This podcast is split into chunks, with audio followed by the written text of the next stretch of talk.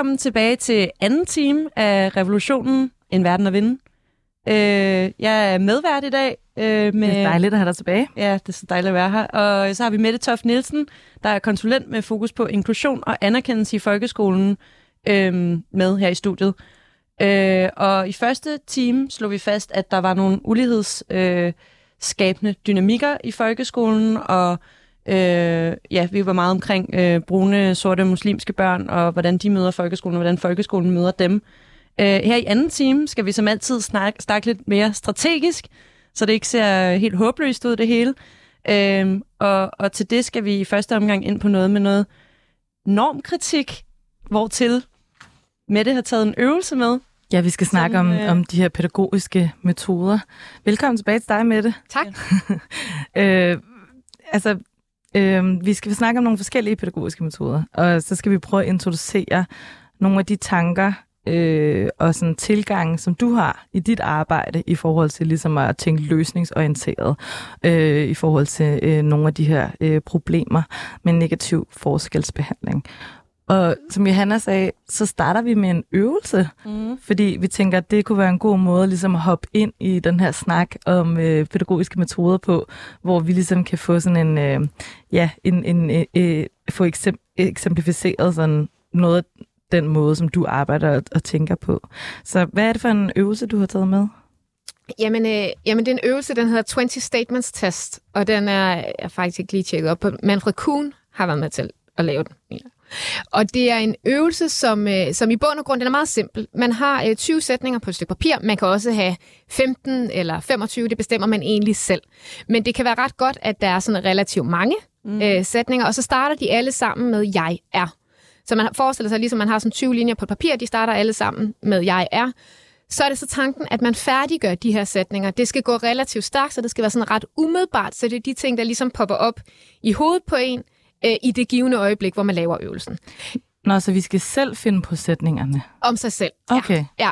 Nå, man- wow, jeg troede, at øh, der var nogle sætninger, og så skulle vi så krydse af, om Nej, vi var det eller nej, ikke var det. Man skal, selv, man skal selv skrive på. Men, men tænker I, I vil lave øvelsen nu, eller? Ja, det var det, var det der var forsøget Okay. i hvert fald, at prøve Okay. at bruge det sådan, og så kan vi snakke om bagefter, hvorfor bruger vi, hvad, hvad kan man bruge Okay. den her øvelse til?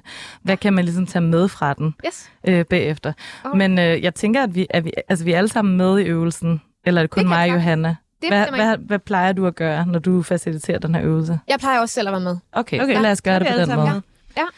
Og hvordan gør vi så? Ja. Altså tager vi det så bare på tur, eller skal man komme med alle sætningerne i streg?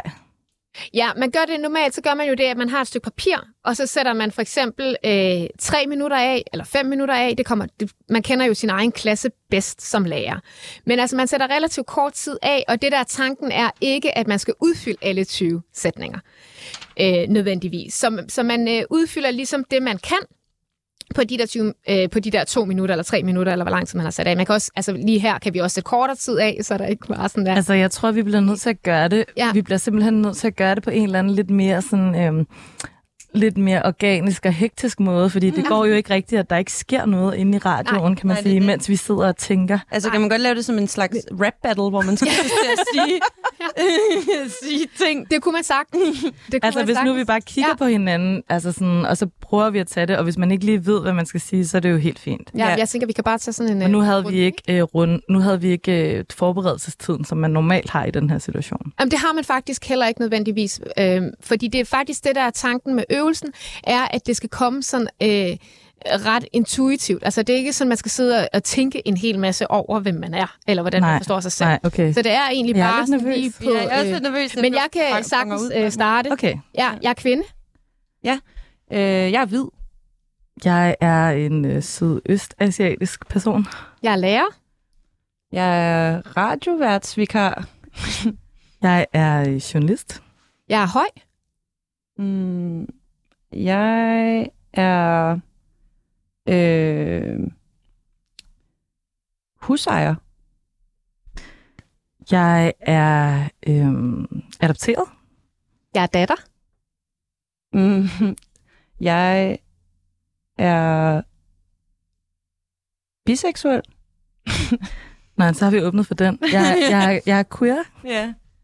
Jeg er yogaudøver. Mm. Jeg er gamer. Øhm, jeg er nogens øh, søster. Jeg er øh, selvstændig. Jeg er studerende. Jeg er 33. Jeg er... Hvad er jeg? Øh, jeg er glad. Nå. Ja, det er også. Øh, men jeg er også... Øh, mm, kødspiser. Øh, jeg er opvokset i en familie, hvor jeg ikke skulle hjælpe med at, øh, hvad kan man sige, tjene penge til husholdningen. Jeg er pensionshaver. Uh. Luksus. Luksus. Øh, jeg har et SU-lån. Jeg er øh, universitetsuddannet.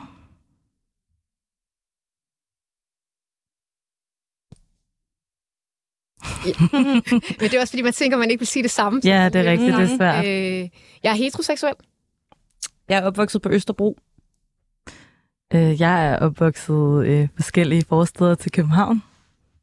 Ja, og jeg ved ikke, om vi bare skal lukke den. Jo, det kan godt være, at vi lukker Ja. den nu. Ja, men det er ligesom det, der er øh, pointen med øvelsen, det er, at, at de øh, her elever, eller hvem ellers man laver øvelsen med, det kunne også være en selv, og den øh, øh, vil jeg også anbefale, at man laver øh, med sig selv, og gerne inden man laver den med sine elever, så man ligesom er opmærksom på, hvad er det egentlig for nogle ting, jeg er opmærksom på ved mig selv. Hvad er det, der fylder i den måde, jeg forstår mig selv på. Ja. Det, der er interessant med eleverne, når jeg har lavet den med mine elever, det er, at jeg kan se øh, generelt, at elever, som er brune, sorte og eller muslimske, har det typisk skrevet inden for deres første fem sætninger. Okay. Ja, og, og, øh, og det, for mig er det enormt interessant, fordi at jeg kan se, at det er altså noget, der fylder rigtig meget for dem. De første, det tænker jeg også, at man måske kunne, kunne sådan fornemme her i studiet, at de første sætninger, de kommer sådan ret prompte, og så bliver det ligesom lidt sværere at grave efter noget. Ikke? Så det er klart, at de ting, som står først, er, er typisk de ting, der fylder mest i vores identitet. Ikke? Så når jeg kan se, at, øh, at mine elever skriver det her som, øh, som noget af det første, jamen så er det klart, så hjælper det også mig til at finde ud af, hvad er det, der er vigtigt, at jeg reflekterer i det undervisning, jeg laver. Så for eksempel, hvis jeg aldrig har en tekst i dansk, der afspejler de her ting, jamen så vil der være en vigtig del af dem, som de faktisk ikke kan genkende i, det, i de ting, vi laver. Fordi det er noget, der fylder noget for dem. Fordi det er noget, der fylder noget for den måde, de forstår sig selv på. Så Ja. du bruger den her øvelse som en slags øh, empiri, eller sådan, Ja. så du ved, hvordan du skal forme din undervisning? Ja. Okay. Og, og jeg, jeg plejer faktisk at lave dem øh, ikke anonym, for jeg ved jo godt, når jeg samler dem ind, men de skriver ikke navn på. Mm. Øhm, og det er også, altså jeg kan også se rigtig mange af, af dem, som kommer fra, fra særligt Palæstina, skriver det også på, eller hvis deres forældre har rødder i Palæstina, Ja. skriver de det på. Ja. Øh, Syrien kan jeg også se, at de ofte skriver det på. Øhm, hvor, hvor med andre lande, så er det, altså hvis de har rødder i andre lande, så er det sådan lidt tilfældigt, om de skriver det på. Mm. Men, men lige de to steder, altså der kan jeg, der kan jeg se, at det... Og det bliver ligesom en større markør for folk, fordi hvor, hvorfor tror du, at det ender med at stå højst? Det kan der være tusind grunde til, selvfølgelig, men Jamen, jeg tror, altså Palæstina, du der tror jeg helt sikkert, at det er den undertrykkelses øh, kamp, som de kæmper, ikke? Altså øh, mod, mod den overmagt, øh, som jo ikke bare er Israel, men som jo er hele det vestlige samfund, som støtter Israel, ikke? Øhm, især. Og så, øh, og så Syrien, øhm, ja, det er et godt spørgsmål. Øhm, der, det kan der være flere grunde til. Øhm, måske også, fordi de bliver konfronteret med det. Øh, både i medierne, men også, øh, også selv, ikke? mm. Og det er, jo, det er jo ret interessant, det du siger med det med, at sådan, det, som der kommer i starten af ens runde på en eller anden måde, det, som der fylder noget for en. Men det interessante, tænker jeg jo også kan være, og nu kan det godt være, det bliver lidt abstrakt, men det interessante er jo også det der med, sådan, hvad ligger der også en forventning om, at man tænker, Ja, fylder præcis. noget for en. det Fordi jeg kunne, jeg kunne mærke, at vi, øh, Johanna og jeg, vi gik også ret hurtigt over i de der identitetsmarkører, som vi tænker, hvis du skulle tage en eller anden følerunde i et eller andet aktivistisk rum, ja, eller sådan, ja, ja, ja. Øh, du ved, skrive en eller anden sådan intersektionel øh, bio-introduktion af dig selv, så vil du netop sætte, øh, du ved, sådan nogle øh, kønsidentiteter og sådan seksuelle, mm. sådan der, øh, seksuelle identiteter, sådan markører på dig selv, ikke? Mm. Øhm, for jeg tror jeg også, at, at, at nogle gange så tænker jeg også, når man er der noget generøst i, at man faktisk du ved, stiller sig frem og ligesom siger, at det er det her, jeg er. Men spørgsmålet er jo egentlig også, det er jo ikke, fordi man skylder det til nogen. vel? Overhovedet Nej, nej. Altså, så det er jo vildt interessant. Altså sådan, Og det er det, der, der er vigtigt også selvfølgelig, hvordan man introducerer øvelsen. Jeg vil også anbefale, at man ikke giver eksempler, fordi så kan man se det typisk, at det eleverne de også tager. Hvis nu for eksempel jeg selv øh, startede med at sige, man kan for eksempel skrive, man er kvinde. Det her- man kan det her- skrive, man er Ja, man fordi kan så sådan former det lidt øh, Præcis. Ja, det. fordi så er det typisk det, der popper op i hovedet på dem først. Mm-hmm. Så, så, så det der, altså en måde at introducere den på, vil være det her med at sige, okay, nu skal I beskrive jer selv. Jeg troede faktisk, øh, inden vi lavede øvelsen, at det ville være... Jeg har været- selv haft sådan noget lidt normkritisk i undervisning på et tidspunkt, hvor det var sådan noget, man stod på en række, og så råbte de sådan, "Øh, jeg er skilt, og så skulle man... Øh, eller eller min, mine forældre er, øh, er stadig sammen, for eksempel. Og så skulle man gå en frem, hvis det passede, ikke? Og så blev det sådan noget, hvor man til sidst kunne se sådan i forhold til, hvor folk stod, hvor, hvad kan man sige, privilegerede de er, eller sådan noget. Det var, også, det var måske også meget firkantet og sådan noget, men, ja. men jeg, synes, det, jeg synes, det var spændende, mm. da jeg selv var, var barn. Men jeg troede, det var lidt mere sådan noget, hvor det handlede om at sådan, ja, det ved jeg ikke. Ja, og jeg tror, det man det skal være opmærksom på, den der sådan, ja, privilegie, hvad hedder den? Pri- privilege walk på engelsk. eller- ja. ja, præcis. Ja, Øhm, altså jeg tror, det, jeg har faktisk selv engang lavet den med, med nogle af mine egne elever, hvor der kommer øh, to brune muslimske elever op til mig efterfølgende, og hvor de siger til mig, ej, der var, der var noget, der gik op for mig i den her øvelse, som jeg egentlig aldrig har lagt mærke til før, som jeg aldrig har tænkt over. Og det er jo sådan, på sin vis kan det være meget godt, men, men, men på den anden måde er det også sådan noget med, men hvad har vi af space til at holde det, der så Mhm. kommer op? Ja. Øhm, det er klart, at heldigvis var jeg lærer, så jeg var ikke sådan en konsulent, der kom udefra og skulle lave et eller andet med dem. Øhm, så jeg var lærer og kunne ligesom være med dem i det, og de følte sig ret trygge ved mig. Mm. Så vi kunne ligesom have den samtale. Men, men det, der, det, jeg godt kan lide ved den her øvelse, det er, at der er ikke andre, der ser det. Mm. Og det er ikke sådan noget med, at jeg har et navn på, hvem der har skrevet hvad. Man kan selvfølgelig gøre, det kan man godt vælge at gøre, det kan der også være en idé i at gøre. Men det her med, når jeg introducerer den, så lægger jeg også vægt på, du skal skrive de ting, der er vigtige for dig. Ja. Ikke? Altså, så, så du bestemmer helt selv, hvad er det, du noterer. Der er også nogen, som øh, skriver, jeg er fodboldspiller, og jeg øh, er god til Counter-Strike. Og, altså, så, så det kan være meget, meget forskelligt. Men jeg tror, det er også et rum til, at de ting, som man egentlig gerne vil have, der er en voksen, der ser Mm. ved en. At det ligesom er noget af det, man kan få skrevet ned. Nå, man det kan giver jo helt vildt god mening, ja. hvem modtageren af den øh, besked, øh, de ting, man skriver ja. ned, så også er. Mm. Øhm, men skal vi prøve at sådan trække det her med, nu, nu har vi stået, og, og vi har lavet den her øvelse øh, sammen med Mette, øh, som hun også har brugt i undervisningen, hvor vi har stået og sat øh, markører på os selv, og vi har stået og sagt, øh, jeg er øh, XYZ, og det, det, det, der var anledningen til, til øvelsen, det var jo det her med, sådan, nå, men, hvad er det for nogle pædagogiske metoder, som øh, vi kan gøre brug af for at gøre op med øh, den her negativ forskelsbehandling, som der meget er bygget på øh, retsgørelse af øh, brune, sorte og muslimske elever i folkeskolen. Mm. Øhm, ja, Ja, det er den her øh, metode i Brors, øh, som jeg hørt både dig og Leila øh, snakke om før, som er kritisk fagbevidst pædagogik. Øh, vil du måske bare fortælle helt kort, hvad det betyder? Ja, altså... Øhm, det, det, som, som øh, det handler om, Leila, hun har sådan, øh, jeg tror, at det er fire P'er, hun, Mhm. hun øh, arbejder med. Dem kan man også læse om i Farvede Forventninger, øh, den bog. Og hvis man er øh, medlem af Danmarks Lærerforening, så kan man faktisk hente den derinde. Det er en del af ens kontingent, så der kan man altså hente den inde på hjemmesiden, download, download, downloade den yes. som pdf. Men altså det ene P, det handler om, at der er plads til forskellighed. Mm. Så der er plads til elevernes forskellighed. Det andet, det handler omkring, at der er positive, høje forventninger. Ja. Så at man altså tror på det bedste i eleverne. Jeg tror, det der er vigtigt at sige her, det er det her med, at man selvfølgelig også hjælper eleverne med at imødekomme de forventninger, man har øh, til dem, så det ikke bare er sådan noget med, oh, du kan sagtens få 12, eller du kan sagtens det her, og så kan de bare få lov at ja. øh, fumle sig derud Ja, af. Men at man selvfølgelig øh, hjælper dem med, hvordan kommer vi så derhen? Ikke? Mm. Øhm, og så er der øhm, øh, plads til forskellighed, positive øh, forventninger, og så er der øhm, I har dem ikke lige stående, vel? Mm-hmm, desværre. Nej, jeg kan faktisk ikke lige huske dem. Men grunden til, at vi Øh, snakkede ja. om de her fire P'er, det var fordi, at det er, det er noget af det, som... Øh, nu bliver vi ved med at referere til øh, Leila, ligesom, men det er fordi, hun har skrevet øh, en, en bog, øh, først den her farvede forventninger, og så øh, den anden bog, øh, Gode Intentioner, sammen med Iram Kavacha, som der også er forsker øh, på DPU. Mm. Øhm, og det var bare, hvad kan man sige, det er et af de redskaber, som vi har Hmm. Øh, snakket om, og ligesom sådan øh, øh, set som et eksempel på, hvad kunne, hvad kunne en løsning på, de her, på den her negative forskelsbehandling være? Ja, altså jeg synes, der ligger noget virkelig interessant i ordet farvebevidst, altså kritisk farvebevidst. Hvordan anerkender man de her forskelle, men på en måde, der er opbyggelig? Ja. Øh, og sådan... Nu står jeg og tænker på de sidste P'er, ikke? ja, præcis. Men, men lad os, Det- lad os prøve at glemme det, men Ja. ja. ligegyldigt med, hvad de, hvad de to sidste P'er er. Men, Hvad, Men- kernen, kernen i det her, det, det tænker jeg på en eller anden måde, det her med forskel, altså sådan at kunne Mm. tale et forskel, men netop som Johanna siger, på en opbyggelig måde. Fordi at, og i tale et forskel kan jo også være det, som der er nogen, der siger, "Nå, men så udpeger du forskellen, og så er du med til at skabe, ja, præcis. hvad kan man sige, Som- diskrimination, ikke? Jo. Altså fordi, at og, og i tale et forskel negativt, er jo det, som vi netop ser fra øh, lovgivningen øh, og samfundets side. Ja. Men, men med det, hvad, Hvad er det for en balancegang, det her? Altså, hvordan gør man? Ja, og det, er jo også, det, det kan jo også være kritikken af den her øvelse, som vi introducerede med. Ikke? Altså det her med, nå, men altså, nu er det jo netop noget med at sætte folk i kasser, fordi at nu bliver der jo virkelig øh, øh, sat fokus på, hvad er det så for nogle forskellige identitetsmarkører, vi har. Mm. Men jeg tror, at det, der er vigtigt øh, i den øh, sammenhæng, er jo ikke nødvendigvis det her med, at vi øh, kategoriserer, fordi det gør vi jo hele tiden, men det er noget med, hvad gør vi med de kategorier? Mm.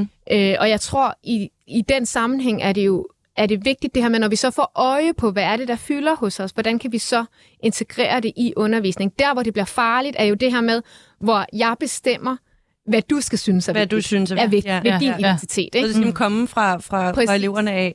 Og så, du Ja. snakker jo også om det her med sådan spejle og vinduer. Vil du prøve at uddybe det, det lidt også? Ja, og jeg tror nemlig, fordi det hænger nemlig sammen med, ikke? Altså det ja, her præcis. med, at nogle gange så kan vi se den her tendens til, at, at så er der en øh, muslimsk karakter i en eller anden øh, fortælling, og så hører man noget om, hvor hårdt det er at være muslim, eller øh, hvor svært øh, det kan være at føle sig anderledes, eller alle de her ting, ikke? Men hvor det ligesom, den her persons historie er ligesom øh, bygget op omkring det at være muslim Mm. hvor, hvor der noget af det, som jeg savner, er det her med, at, at man kan have en roman, der handler om for eksempel kærlighed, og så tilfældigvis har den her person en baggrund som muslim, for eksempel. Mm. Ikke? Øh, Salma Ahmed har øh, lavet den her bog Uden mor, som handler om det, den handler om at miste en forælder som barn, og så tilfældigvis er den her pige som muslim. Ja. Mm. Ikke? Så, så det eksisterer derude.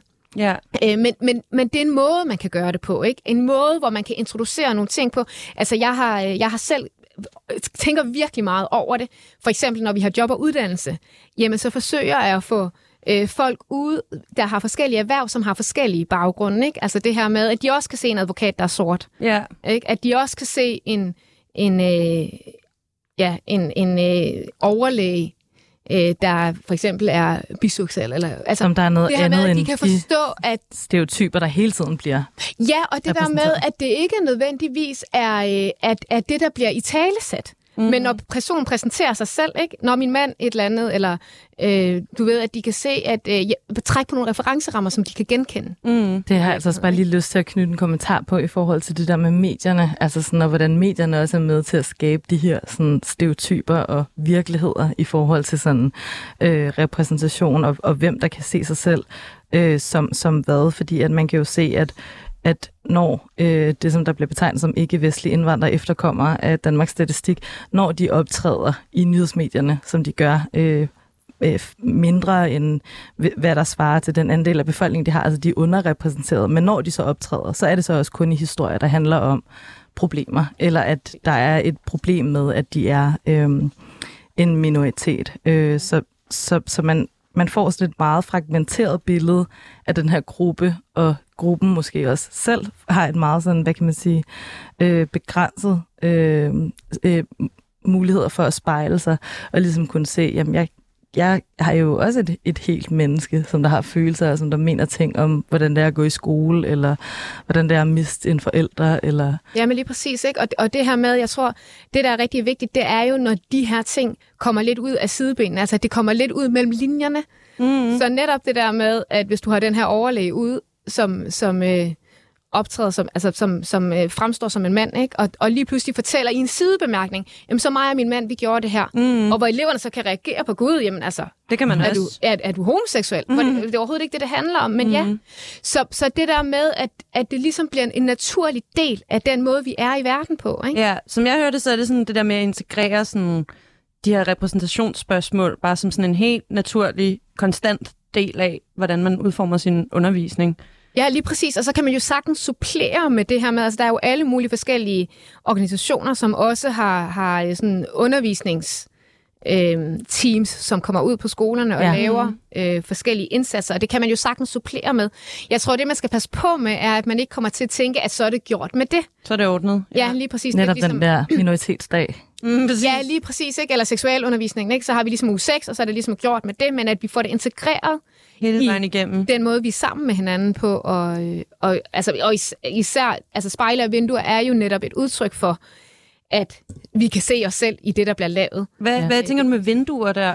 Jamen, der handler det om udsynet. Ah. Så det handler om, at fordi når vi snakker repræsentation, så kommer vi til at snakke rigtig meget om at de elever, der ikke kan se sig i det, den måde, vi gør skole på i dag. Mm. Og, og hvordan det vil gavne dem. Altså det her med, at de får øh, øget selvværd, og de udvikler deres egen tro på sig selv, og alle de her øh, ting, som vi helt sikkert skal være bevidste om, og som vi skal gøre meget mere for, også strukturelt.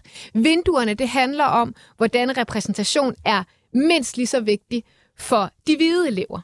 For, for de elever, som hele tiden kan se sig selv. Fordi hvis okay. ikke de får vinduer ind til, hvordan andre mennesker lever liv, der faktisk i virkeligheden måske minder ret meget om deres eget, men som ah. også kan være meget forskellige fra deres eget liv, men stadigvæk gode liv. Ja, de skal ligesom så, kigge ud øh, og få udvidet, hvad kan man sige, horisonten præcis, deres eller sådan noget. men også det her med, det er faktisk med til at skabe deres empati. Det vi ser rigtig meget i Danmark i dag, det er det her med, at der kan være den her sådan savior-mentalitet, ikke? altså frelser-mentaliteten, at man skal redde de stakkels øh, muslimske kvinder, der bliver undertrykt af deres forældre, eller øh, de, de øh, uheldige muslimske drenge, som netop ender i bandekonflikter eller, eller bandemiljøer. Ikke?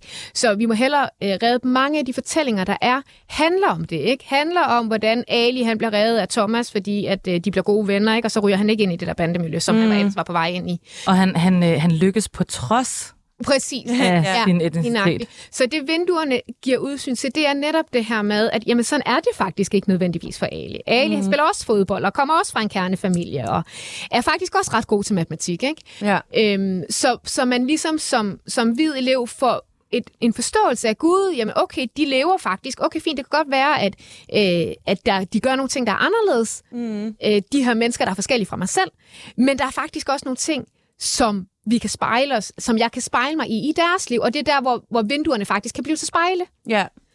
Og er det, er det det, du lægger i udtrykket sådan normkritisk undervisning? Altså, fordi det er også sådan et udtryk, man hører rundt omkring, og sådan, hvis, altså for at bringe det back to basics, er det grundlæggende det her med spejle, vinduer og øh, ja, ligesom at forholde sig til, til hvad, det er i hvert fald en del af det. reproducerer i undervisning. Ja, det vil jeg sige, det er i hvert fald en del af det, men jeg vil sige, altså for mig er norm kritisk undervisning også strukturelt. Mm. Altså, det handler også om, at man går ind og kigger på, hvad er det for nogle rammer, som bliver skabt helt strukturelt. Ikke? Og, og, og det er jo også, altså for eksempel, Øhm, altså det her med, hvis vi sådan skal kigge bredere når kritisk, ikke? altså køn, seksualitet, det er jo også noget med for eksempel brug af pronomener. Mm. Ikke? Altså jeg bruger pronomen hun, hende, men det er jo ikke noget, jeg introducerer mig med, og det er faktisk noget, som jeg virkelig øver mig i. Og gøre, når, når du kommer ind i et ja, klasselokale. Jamen ja. også bare her. Ikke? Ja. Når jeg kommer i et program som det her, så kunne jeg egentlig godt tænke mig, at jeg fik introduceret mig selv. Mit navn er Mette Sof Nielsen, jeg bor på med hun hende. Mm. Ja. Og sådan ligesom altid, fordi det er jo også noget, der kan være enormt svært for folk. Ikke? Ja. Øhm, så, så det der med, at vi også tør nogle gange bevæge os ud der, hvor vi selv synes, at det bliver sådan lidt ukomfortabelt, og hvor vi måske selv øh, synes, det kan være lidt svært, ikke? Jo, jo at det bliver, det øh. bliver mere komplekst, men det er kun en god ting. Eller ja, men også fordi jeg har overhovedet ikke styr på pronomener, vel? Altså, mm-hmm. jeg kommer virkelig, øh, falder tit i den der fælde med at komme til fejlkønne folk, ikke? Hvor jeg ligesom må tage mig selv og sige, for fanden, altså nu må du lige øh, øve dig i det her, ikke? Mm-hmm. Og det er jo det eneste, vi kan gøre, det er, at vi kan øve os i det. Og så er der rigtig mange, der har det med hudfarve også, ikke? Ja.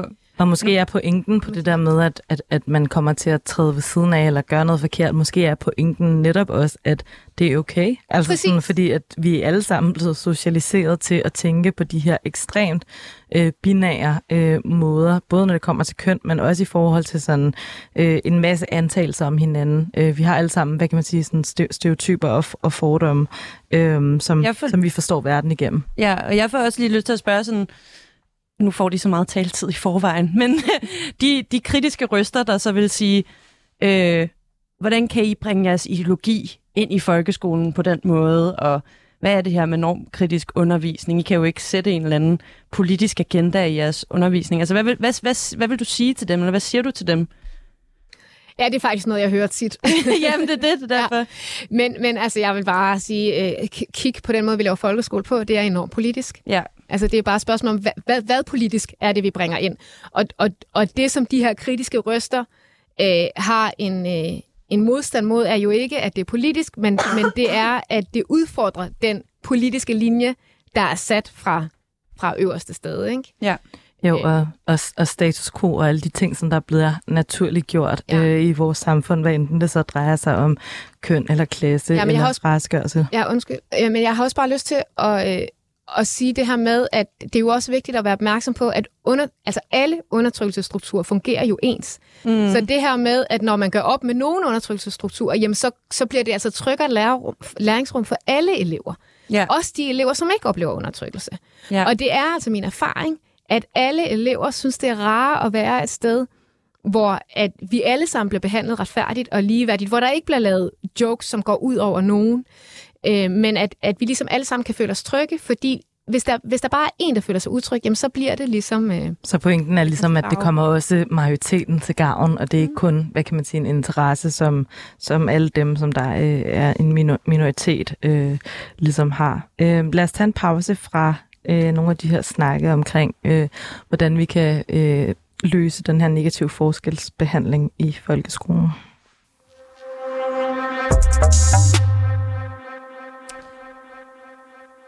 Ja, vi tager lige en pause fra øh, netop det her med snakken om inklusion i folkeskolen, for lige at skue ud over øh, verdenen og se, hvad vores øh, kammerater rundt omkring øh, har, har gang i af modstand.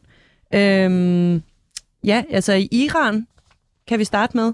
Der er der øh, demonstranter, der fortsætter med den her øh, potentielt revolutionære opstand. Øh, og senest har demonstranter indkaldt til økonomisk strække og protester mod regimets præstestyre øh, fra mandag frem til onsdag i den her uge. Øh, så det er i gangværende. Og demonstranterne opfordrer butikker til at holde lukket, og befolkningen til ikke at bruge penge indtil onsdag, hvor der er planlagt en stor demonstration på Teherans frihedsplads. Øh, ifølge bestyrelsesmedlem i organisationen Voice of Iran, Gino Victoria Daubi, øh, Doabi, håber oprørende, at strækken vil føre til det iranske regimes kollaps. Øh, regimet kontrollerer lige nu 80% af landets økonomi, og på den måde rammer strækken regimets økonomi rigtig hårdt. Øh, et regime kan ikke bestå, hvis ikke økonomien er stabil, og man håber dermed på et fuldkommen kollaps, siger øh, Doabi altså til TV2. Øh, I Syrien stormer guvernør, øh, stormer, stormer syriske demonstranter øh, et guvernørkontor i protest mod Assads styre. Nå, jeg vrøvler lidt i ordene her. Øh, der tilhører guvernøren i byen Swida, øh, oplyser sty- syriske statsmedier og øjenvidner. Demonstranterne er vrede over forværret økonomiske forhold og kræver, at landets præsident Bashar al-Assad øh, bliver væltet. Øhm, til at begynde med samlede over 200 mennesker sig rundt omkring i guvernørbygningen, og her råbte de slagsang om, at Assad skal, Assad skal gå af. Øh, det er oplyst, at guvernøren ikke befandt sig på kontoret under stormløbet, da bygningen blev evakueret for inden. Fotos viser også, at demonstranterne satte ild til kontoret, og der er meldinger om skud under oprøret, som efter sine kostede mindst to personer livet, en civil og en politimand. Ja, og så er der også sket øh, en masse ting og sager herhjemme i weekenden. I lørdags, der var jeg selv med til den demonstration, som der øh, var indkaldt under parolen Vi tager Mønterparken tilbage, arrangeret af et initiativ, som der kalder for sig for boligaktionen. Og som vi jo har været inde på flere gange i øh, revolutionen, så er det her boligområde Møllerparken, det står på den såkaldte ghetto-liste, og ifølge ghettoloven, der skal andelen af almen boligområder bringes ned til 40 procent i 2030. Men selvom der altså er øh, flere år til 2030, øhm, så er der allerede nu to gårde i Møllerparken, altså gård nummer to og nummer tre, som der står til at blive solgt til en privat investor. Og det betyder altså, at familier, som der har boet i de her gårde i årtier, og børn, som der er vokset op i det her boligområde, de bliver smidt ud af deres hjem, uden at vide, hvor de skal flytte hen, og også uden at have råd til øh, den huslejestigning, som der sker, øh, hvis de for eksempel bliver, når de bliver genhuset. Og den her tvangsflytning og nedrivning af bygninger, øh, som beboerne ønsker at blive boende i, det er altså nogle af de konsekvenser, som vi ser øh, ved den her ghetto-lovgivning. Og det blev der også fortalt om i en masse taler øh, under demonstrationen på øh, Mimers Plads blandt andet. Og jeg tror, der var omkring 500 mennesker samlet øh, om det her budskab. Selvom det både var gråt og koldt, så var der rigtig meget gejst og øh, kampråb til lejligheden som Fight, fight, fight, housing is a human right. Og mens vi gik ned ad Nørrebrogade i København, der var der også folk, der kastede banner ud af vinduerne for at vise deres støtte.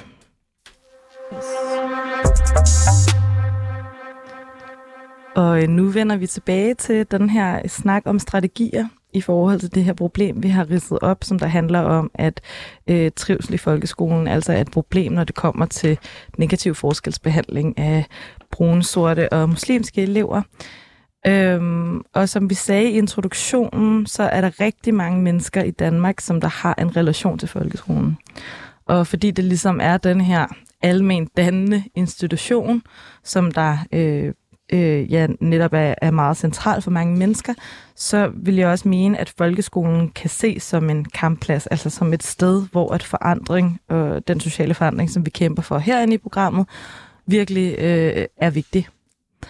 Øh, men vi skal snakke lidt om strategier med det, men jeg kunne godt tænke mig at prøve at høre sådan, måske i stedet for at fokusere på sådan øh, de udfordringer og den modstand, man møder, så kunne vi måske starte med at spørge sådan, hvor er det, du oplever, at øh, de ting, du gør, rent faktisk har en forskel og bliver budt velkommen, altså mm. øh, i folkeskolen? Altså fra, min, altså fra andre lærere? Ja, det kan være fra ja. andre lærere. Det kan også være, nu ved jeg ikke, hvad det er for nogle ting institutionelt, som man på en eller anden måde skal navigere i, øh, når det er, at man prøver at lave de her forandringer. Jamen jeg tror, noget af det, eller jeg oplever, at noget af det, som jeg øh, møder sådan meget støtte og opbakning og positiv respons på, det er jo, når det bliver tydeligt, hvad problemet er. Mm. Så for eksempel, når jeg tager sådan et specifikt konkret udgangspunkt i noget undervisningsmateriale, hvor man ligesom kan se, hvordan det kan være ekskluderende, eller hvordan det kan være forskelsbehandlende, eller hvordan, hvordan det kan være øh, altså fyldt med stereotyper, eller andetgørelsesprocesser. Så, så det her med, når det bliver tydeligt, at der er et problem, mm. øh, det, det er den ene ting. Så jeg synes faktisk, at i forhold til det her med at overveje at undervise i andre ting eller på andre ja. måder, synes jeg egentlig godt, at jeg kan opleve, at mine kollegaer egentlig... Øhm, der er noget lydhørhed. Ja, lige præcis, og, og gerne vil forsøge at gøre anderledes. Jeg tror, noget af det, som, som opstår som udfordring, ja. kan være det her med, at i lærerfaget er der også en tendens til, at læreren gerne vil vide det hele. Og i hvert fald mere end eleverne. Og på nogle af de her emner, der sidder der nogle elever, både med en personlig erfaring, men også med en personlig interesse, som gør, at de har søgt viden. Og hvis du som lærer ikke har haft den samme interesse, ikke er kommet omkring det øh, i din læreruddannelse eller i dit øh, eget sådan, personlige liv, jamen så kan, det godt, kan du godt opleve, at du kommer til kort, eller du bliver udfordret af nogle af eleverne, eller der er nogle ting, som de spørger om, som du ikke kan svare på. Mm. Så, så det kunne jeg rigtig godt tænke mig, at, at vi ligesom fik naturligt gjort, at det er okay, ja. at vi kan sagtens bruge eleverne. Altså, det, på alle måder vil det give så meget mening, at, at vi ligesom tager imod de ting, som eleverne kaster på os. Så når det er sådan, de udfordrer os mm. på det, vi kommer og har planlagt, de stiller spørgsmålstegn ved de ting, vi siger, eller de måske kan udvise, hvad vi måske læser som en provokation eller en afvisning af det, vi kommer med, men så prøv at gå ind i det, altså grib det, mm. og gå med dem i det. Er, er det også noget af det, som, som, du, som du mener med, øh, nu har jeg bare set, at, at nogle af de fokusområder, som du også har i de ting, workshops, du laver, det er det her med sådan koloniale strukturer i folkeskolen. Altså, at, at, er det lidt en del af det her med, at der er den her idé om, at læreren skal vide det hele, og skal være den, der lærer eleven, som der så er den, der ikke ved det. Altså en, en masse ting. Ja, man kan sige, at, at der handler det faktisk rigtig meget at gå ind og kigge på netop de koloniale strukturer, som ligger i rigtig meget undervisningsmateriale.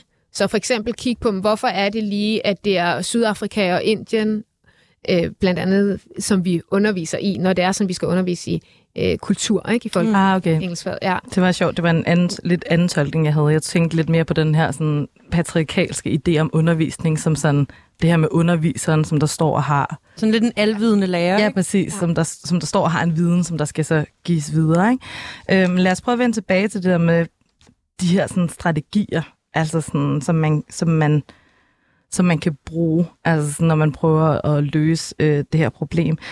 Hvad, er der et fællesskab omkring øh, de her strategier, du har? Altså sådan øh, en måde, lærer er ved at organisere sig på, eller ser du nogle, hvad kan man sige, brud og, og, og spændende ting, der sker rundt omkring? Jeg ser rigtig mange spændende ting, der sker, og jeg, jeg synes også, at, at jeg ser nogle brud. Jeg vil ikke kalde det organisering mere en måde, som lærer samler sig på. Altså man ligesom søger hinanden. Jeg har også lært, der henvender sig til mig for at få sparring, eller fordi de oplever nogle ting, som de gerne vil have noget rådgivning til. Mm. Øhm, så, så helt sikkert, og jeg tror også i forhold til det her med, altså læring, lærerens rolle, er det jo også noget med netop at, at ture træde ud af den der sådan autoritativ øh, Ja, præcis. tilgang om, at det er os som lærer, der bestemmer, hvordan det her undervisningsrum skal være. Og det handler ikke om, at man bliver sådan laissez-faire, eller at man ikke tager ansvar, eller at det er eleverne, der styrer det hele. Men det handler egentlig om, at man guider mere, end man dikterer. Ikke? Mm. Øhm, og det handler om at åbne rigtig meget op for det eleverne, de input eleverne kommer med. Ja, ja, man skal jo være åben over for noget kritik, og, og især fordi, at der måske er nogle af de her ting, hvor eleverne har et erfaringsgrundlag, eller simpelthen bare ved mere. Ja, og tit Øh. kommer det jo til udtryk som spørgsmål, Mm-hmm. ikke? Men, men hvor man som lærer kan opleve det som provokerende. Ja, Øh, fordi det måske er spørgsmål, man ikke er vant til at få stillet, eller det er spørgsmål, der udfordrer det, man selv forstår som ens egen autoritet, ikke? Mm. eller ens sådan, berettelse. Altså, vi kan også se det meget i forhold til det her med, øhm, altså når lærer skiller ud. Altså, hvorfor er det, vi skiller ud? At, altså, typisk er det, fordi vi bliver udfordret mm. på den måde, vi forstår vores egen øh, autoritet i forhold til, at eleverne måske ikke respekterer os, at det er det, vi oplever det som, eller at, det, at de ikke gør de ting, vi siger, at de ikke anerkender, at vi er den, der sætter retningen i det her øh, lokale, i stedet for at spørge os selv, hvad er det egentlig, der gør, at de ikke lytter til mig lige nu? Mm. Hvad er det, der gør, at de synes, at det, der de er i gang med dernede, er vigtigere end det, jeg kommer med? Mm. Måske jeg skulle prøve at gå ind i det. Ja, ja. Hvad, hvad så med, altså, det første folk også måske vil tænke, når du siger det her med en nærværende lærer, der forstår alle eleverne og de her ting, altså det er nok det her med ressourcer, og at lærer jo også er super, super presset øh, lige nu. Altså kan, er, er, der, er, der pla- er, er der sådan overskud til de, til de her ting i folkeskolen, eller er det bare noget med at prioritere det så højt, at der bliver overskud, eller hvad, hvad er de sådan, ja, Ja, det, og det er jo virkelig et godt spørgsmål, ikke? Og, og jeg tror, det, det vigtigste her, det er det her med, at, at det er rigtig svært at guide andre og lede andre, hvis du ikke kan guide og lede dig selv. Ikke? Så, så det handler om, tror jeg, at det her med, at man ikke altid øh, er så fixeret på, at man skal igennem den her undervisningsplan, man nu har lavet for den her lektion, men at man tør med, være med det, der er, også i sig selv. mm, At man også tør tune ind med sig selv og mærke, okay, jeg kan faktisk mærke lige nu, at jeg bliver faktisk frustreret. Og det må man gerne sige til eleverne. Man må gerne sige til eleverne, prøv at høre, det gør mig faktisk frustreret, mm, at I ikke gør, som jeg beder jer om. ja. Mm.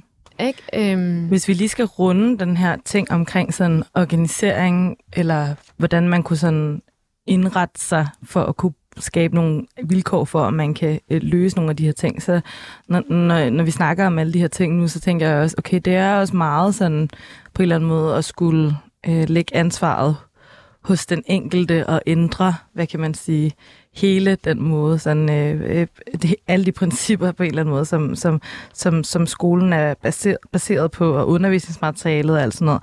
Har du gjort dig nogle tanker med det omkring, sådan, hvordan man kan hvor, hvordan kan man kæmpe for det her politisk på en eller anden måde? Hvor, hvordan skal man gøre? Mm.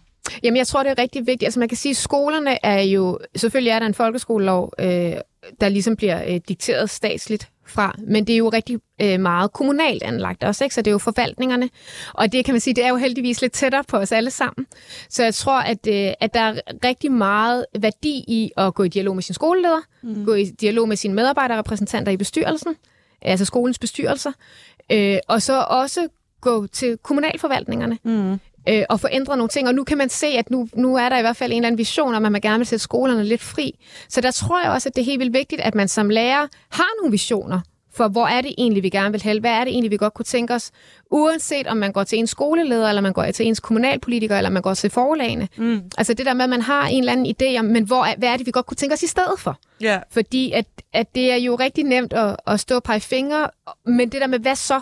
Og man kan sige, nogle af de ting, som vi allerede har været inde på, altså folkeskoleloven, der er helt sikkert nogle ting, man kan gå ind og kigge på.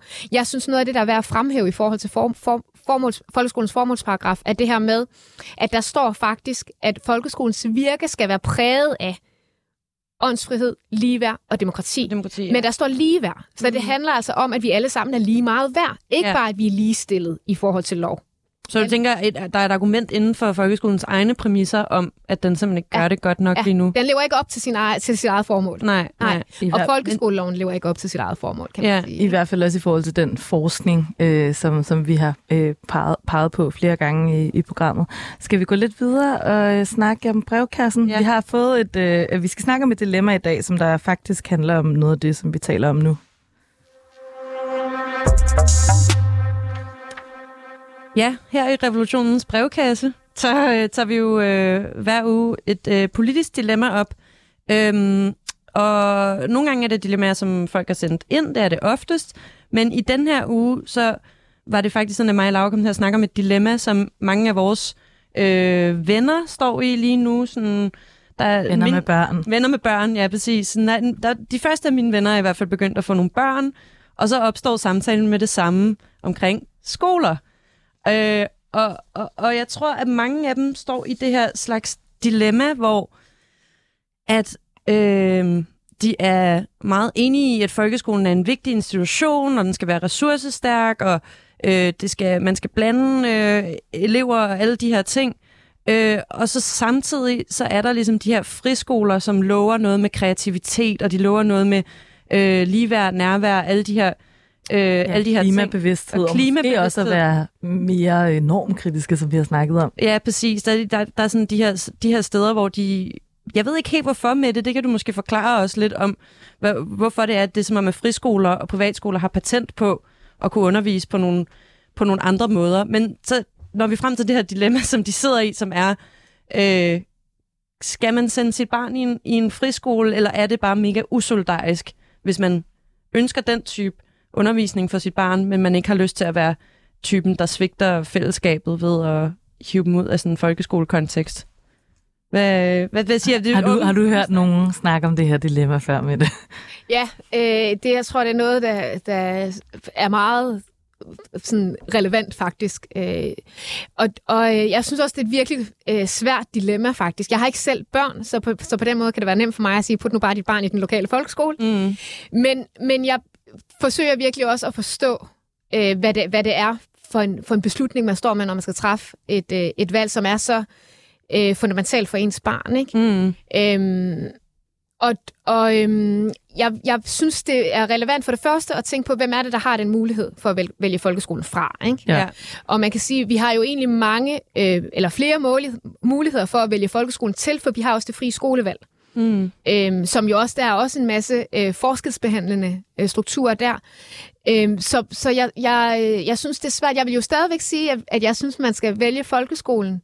Altså, Øh, undskyld, at pointen, kæmpe. Ja. pointen med det der frie skolevalg er, at man må vælge en, en anden skole end der, En hvor man bor. Ja. Ja, præcis. Og det er jo også igen, hvem, hvem, hvem kan øh, køre sit barn på tværs af byen for at få en anden folkeskole. Men, Ja, men der det, er noget der, klart. Ja. Ja, og det er også det her med, at der er nogle forældre, øh, typisk er det hvide, øh, det vi kalder sådan ressourcestærke, jeg kan bedre lige at bruge ordet pri- ressourceprivilegeret Klart. forældre, som, øh, som vælger en anden folkeskole, fordi der er for mange af den elevgruppe, vi har snakket om i dag, altså brune, sorte og muslimske elever. Ikke? Øhm, så, så jeg synes, det synes jeg er relevant at kigge på, hvad, hvad, hvem er det, der har muligheden for at kunne vælge det her, men også det her med, hvorfor er det, jeg tænker, jeg ikke kan tage de her drøftelser med min lokale folkeskole? Hvorfor mm. kan jeg ikke snakke med min lokale folkeskole om, at jamen, jeg kunne godt tænke mig, at vi havde noget mere, at I lavede noget mere enormt kritisk undervisning. Jeg kunne godt tænke mig, at der var større fokus på klimaet. Organisere sig som forældregruppe. Mm. Kan vi ikke prøve at snakke med vores lærere, om det her det var noget, vi kunne? For vi kan mange ting i folkeskolen. ja, på at ændre det, der er ligesom Præcis. er, eller sådan. Ja, lige nøjagtigt.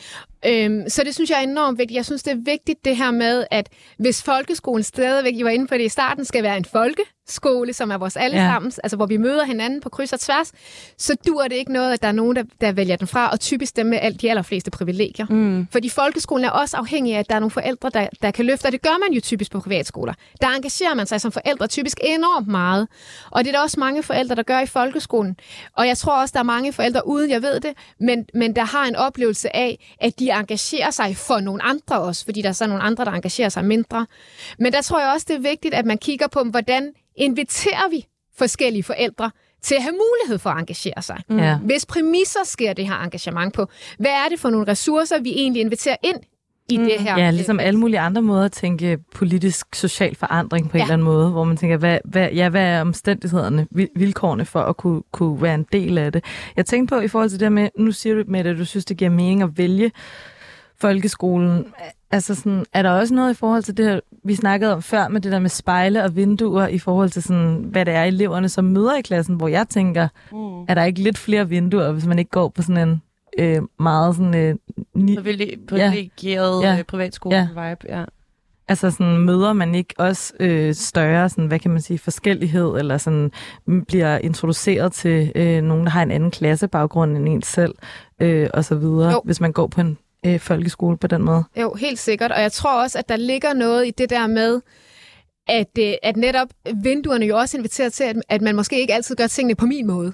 Mm. Ikke? At, at her handler det jo også om empatien for, at okay, måske det faktisk er mig, der skal skride, træde skridt tilbage her og give plads til nogle andre, at vi kan gøre det på deres måde, for de har øh, nogle behov, som skal imødekommes nu, eller øh, at jeg kan lære noget i den her sammenhæng. Og det tror jeg også, altså det er også noget af det, som jeg egentlig godt vil vil sådan kaste ud til forældre, der sidder derude. Altså det her med, hvad er det egentlig, øh, som forældre, men er villige til at gå på kompromis med mm. i det her. Altså ikke, ikke i forhold til ens barns sådan, skolegang, men i forhold til, hvordan gør vi fællesskab. Fordi der oplever jeg også, at der kan være nogle, nogle forældre, som er enormt sådan ressourceprivilegeret, som ligesom nærmest har patent på, hvad er det så, vi laver i det her fællesskab? Hvordan er vi sammen? Hvad er det for nogle klassearrangementer, vi har? Hvordan har vi klassearrangementer? Hvor mange har vi? Ja. Øh, hvornår har vi dem? Og så videre. Og, og det her med at være opmærksom på, jamen der er så nogle forældre, der er nye i dansk. Der er nogle forældre, der ikke selv har gået i den danske folkeskole. Der er nogle mm. forældre, som øh, har nogle helt andre vilkår mm. for at være en del af det her fællesskab. Hvordan får vi inviteret dem ind? Ikke på sådan en, øh, du ved, sådan en paternalistisk måde, hvor vi sådan skal skal lege forældre for dem, men, øh, men på, en, på en autentisk måde, mm. hvor der er plads til dem, som de er. ikke? Så hermed en opfordring fra revolutionen i at se, se potentialet i den øh, hvad kan man sige, forandring, som man faktisk kan skabe i folkeskolen, og det er sådan politiske mulighedsrum, som det sted faktisk også er. Øh, husk ikke at skrive ind til revolutionen 247dk hvis I har et brevkasse-dilemma. Vi vil meget gerne høre dem. Og nu skal vi videre og snakke øh, om utopi, som der jo er programmets sidste del. Ja, Mette, det har jo været fantastisk at vende folkeskolen med dig, og jeg er blevet helt sådan, ja, det ved jeg ikke, fået, fået mange tanker med hjem, tror jeg, om, og, og, og sådan egentlig også meget... Øhm, du, du får det til at, at lyde som noget, der kan lade sig gøre, ja, sådan ja, på en eller anden måde, og det, og det er rigtig dejligt. Og, og her til sidst så snakker vi utopi, så her er det sådan, den drømmevirkelighed, øh, man, man, man kunne tænke sig, hvis øh, alt var kunne, kunne netop lade sig gøre. Øhm, hvordan, hvordan ser, ser sådan det ud for dig i folkeskolen? Jamen, så vil det være et sted, hvor øh, alle børn har lyst til at komme og være og lære og blive bekræftet og anerkendt og øh, kunne se deres eget potentiale vokse og, og blive bekræftet i, at, øh, at de kan udvikle sig. Mm. Så er det et sted, man kommer hen for at blive bestyrket i sin tro på sig selv, ja, og hvor man faktisk bliver sådan, øh, ja, hvor man faktisk får mere selvtillid Ja, være. hvor man bliver set og imødekommet og anerkendt. Ikke? Og jeg tror, det er vigtigt også her at understrege, at folkeskolen er jo faktisk et sted, altså som, som bygning, placering, mm. matrikel, et sted, som mange børn kommer. Ja. Ikke? Selvom de ikke måske er i undervisning, så er de på skolen, og det synes jeg er så øhm, sigende for, for det er faktisk et sted, som børn gerne vil være. Mm. Og så er der et eller andet, der gør, at de måske ikke har lyst til at være i vores undervisningslokale. De føler en ja. utrolig stor tilknytning til det sted. Ja, og hvordan, hvad, hvad, hvad, hvad tænker du så om det? Altså, hvordan, hvordan ser den bygning ud, eller hvad gør man for at, øh, for at sørge for, at, at undervisningen, altså Jamen, det er virkelig, til at være i. det er virkelig et, et godt spørgsmål. Jeg tror, jeg har ikke tænkt så meget over, hvordan bygningen lige ser ud, men jeg tror, det handler om det der med, at der ikke er, er så meget sådan, øh, rigiditet. Er der noget, der hedder det? Mm, Ja, altså, at det ikke er så... Hvad, kan, hvad kalder man det? Jamen-. Ja. Ja, præcis. Altså, hvor man skal være et bestemt sted på et bestemt tidspunkt med nogle bestemte mennesker, Mm. øh, for nogle bestemte menneskers skyld. Ikke? Altså, men det her med, at der er meget mere sådan, øh, flow, meget mere sådan, flydenhed, meget mere med, medbestemmelse, inddragelse, øh, anerkendelse, det kommer jeg til at sige rigtig mange gange. Altså virkelig den her sådan, autentiske anerkendelse, hvor man kan bringe alt det, man er, med sig ind i Så, lokalet. så skoleskemaet for eksempel, hverdagen i den her utopi, den er på en helt anden måde. Det er ikke sådan der, at så møder du klokken 8, og så, klokken, så har du dansk, og så klokken 9, der har du dit, og så har du dat. Altså det, det er mere sådan, det er mere flydende. Ja, og det, man skal selvfølgelig også passe på, at det ikke bliver sådan øh, for flydende. Ikke? Så der er jo selvfølgelig noget med nogle rammer, men jeg tror det der med, at, øh, at vi går meget mere med børnene. Altså vi lader meget mere børnene ligesom øh, guide os og vise os øh, retningen, og hvad er, det, hvad er det, der skal være i den her skole. Mm. Da vi snakkede sammen med det øh, i telefonen øh, inden det her, der sagde du også, jamen, jeg tror i en utopi, der er øh, skolen, øh, altså selve stedet også, det er et, et samlingssted. Kan du prøve at sætte lidt ord på det? Altså sådan, Ja. det er jo også måske en lidt anden tilgang til, til altså, ja, drømmescenariet, hvordan det er nu. Ja, jeg tror, mange lærere har oplevet det her med, at nogle af de rigtig fede samtaler, vi har med vores elever, dem har vi uden for undervisning. Vi har dem i frikvarteret, vi har dem efter skole, vi har dem om morgenen, inden skoledagen starter. Det kunne jeg rigtig godt tænke mig, at vi udvidede. Og at skolen ligesom blev sådan, lidt ligesom man, jeg forestiller mig, det var i gamle dage med det lokale bytorv. Ja. Ikke? Mm, Altså samles man her, så det er ikke kun børnene, der samles. Det er også de ældre, det er også øh, de voksne, det er også øh, små søskende, inden de begynder i skole. Så det ligesom er sådan et sted, hvor vi bare gør brug af alle ressourcer. Så der er ikke nogen, der, der er stærke i ressourcer eller svage i ressourcer. Vi har alle sammen ressourcer, fordi de bliver brugt, og de kan bruges, og de kan udfoldes. Og de kan dyrkes, og de kan vokses, og, og de bliver anerkendt. Ja, jeg synes, det er virkelig en fin tanke, det der med det sådan et sted i lokalsamfundet, hvor der er en eller anden sådan kollektiv, øh, Ja. det ved jeg ikke, øh, følelse af, af at sådan, vi øh, alle sammen bruger den her plads, og ja. vi ligesom bruger hinanden på forskellige måder, ikke? Jo. Det synes jeg virkelig også, fordi at nu er, når jeg tænker på nogle af de an, mine egne oplevelser, jeg har haft igennem livet, hvor vi har for eksempel lavet sådan lidt mere selvorganiserede skoler, eller som der ligesom har handlet om at lære noget sammen, der kan det bare være, det kan være helt vildt rørende faktisk, og sådan ekstremt sådan bestyrkende at føle, at man gør noget sammen, og man faktisk bliver ja, bliver klogere på noget sammen, eller man øh, får et andet perspektiv på noget sammen. Øh, så det giver jo rigtig god mening, at ja, at, at, at en skole på en eller anden måde kan have den mm. øh, opgave som sådan en, en lim, der binder øh, folk sammen, også på tværs af generationer. Øh, så det synes jeg bare lyder, øh, ja, det lyder jo virkelig Det er en fantastisk. dejlig note at slutte Ja, på. det er en god utopi.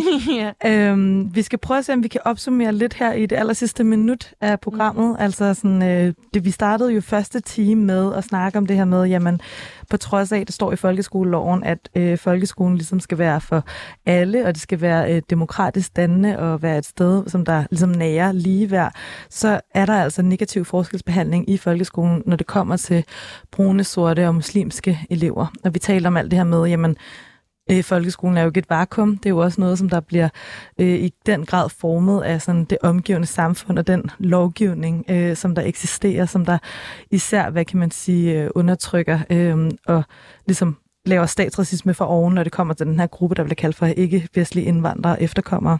Og så har vi snakket lidt om strategier her i anden time, altså hvordan at øh, vi har både været inde på det her med undervisningsmaterialet, øh, og mm. ja, en hel masse andre ting. Og nu kigger jeg på klokken, fordi jeg vil faktisk rigtig gerne nå at sige tak til dig, Mette Toft Nielsen. Det blev en hurtig opsummering.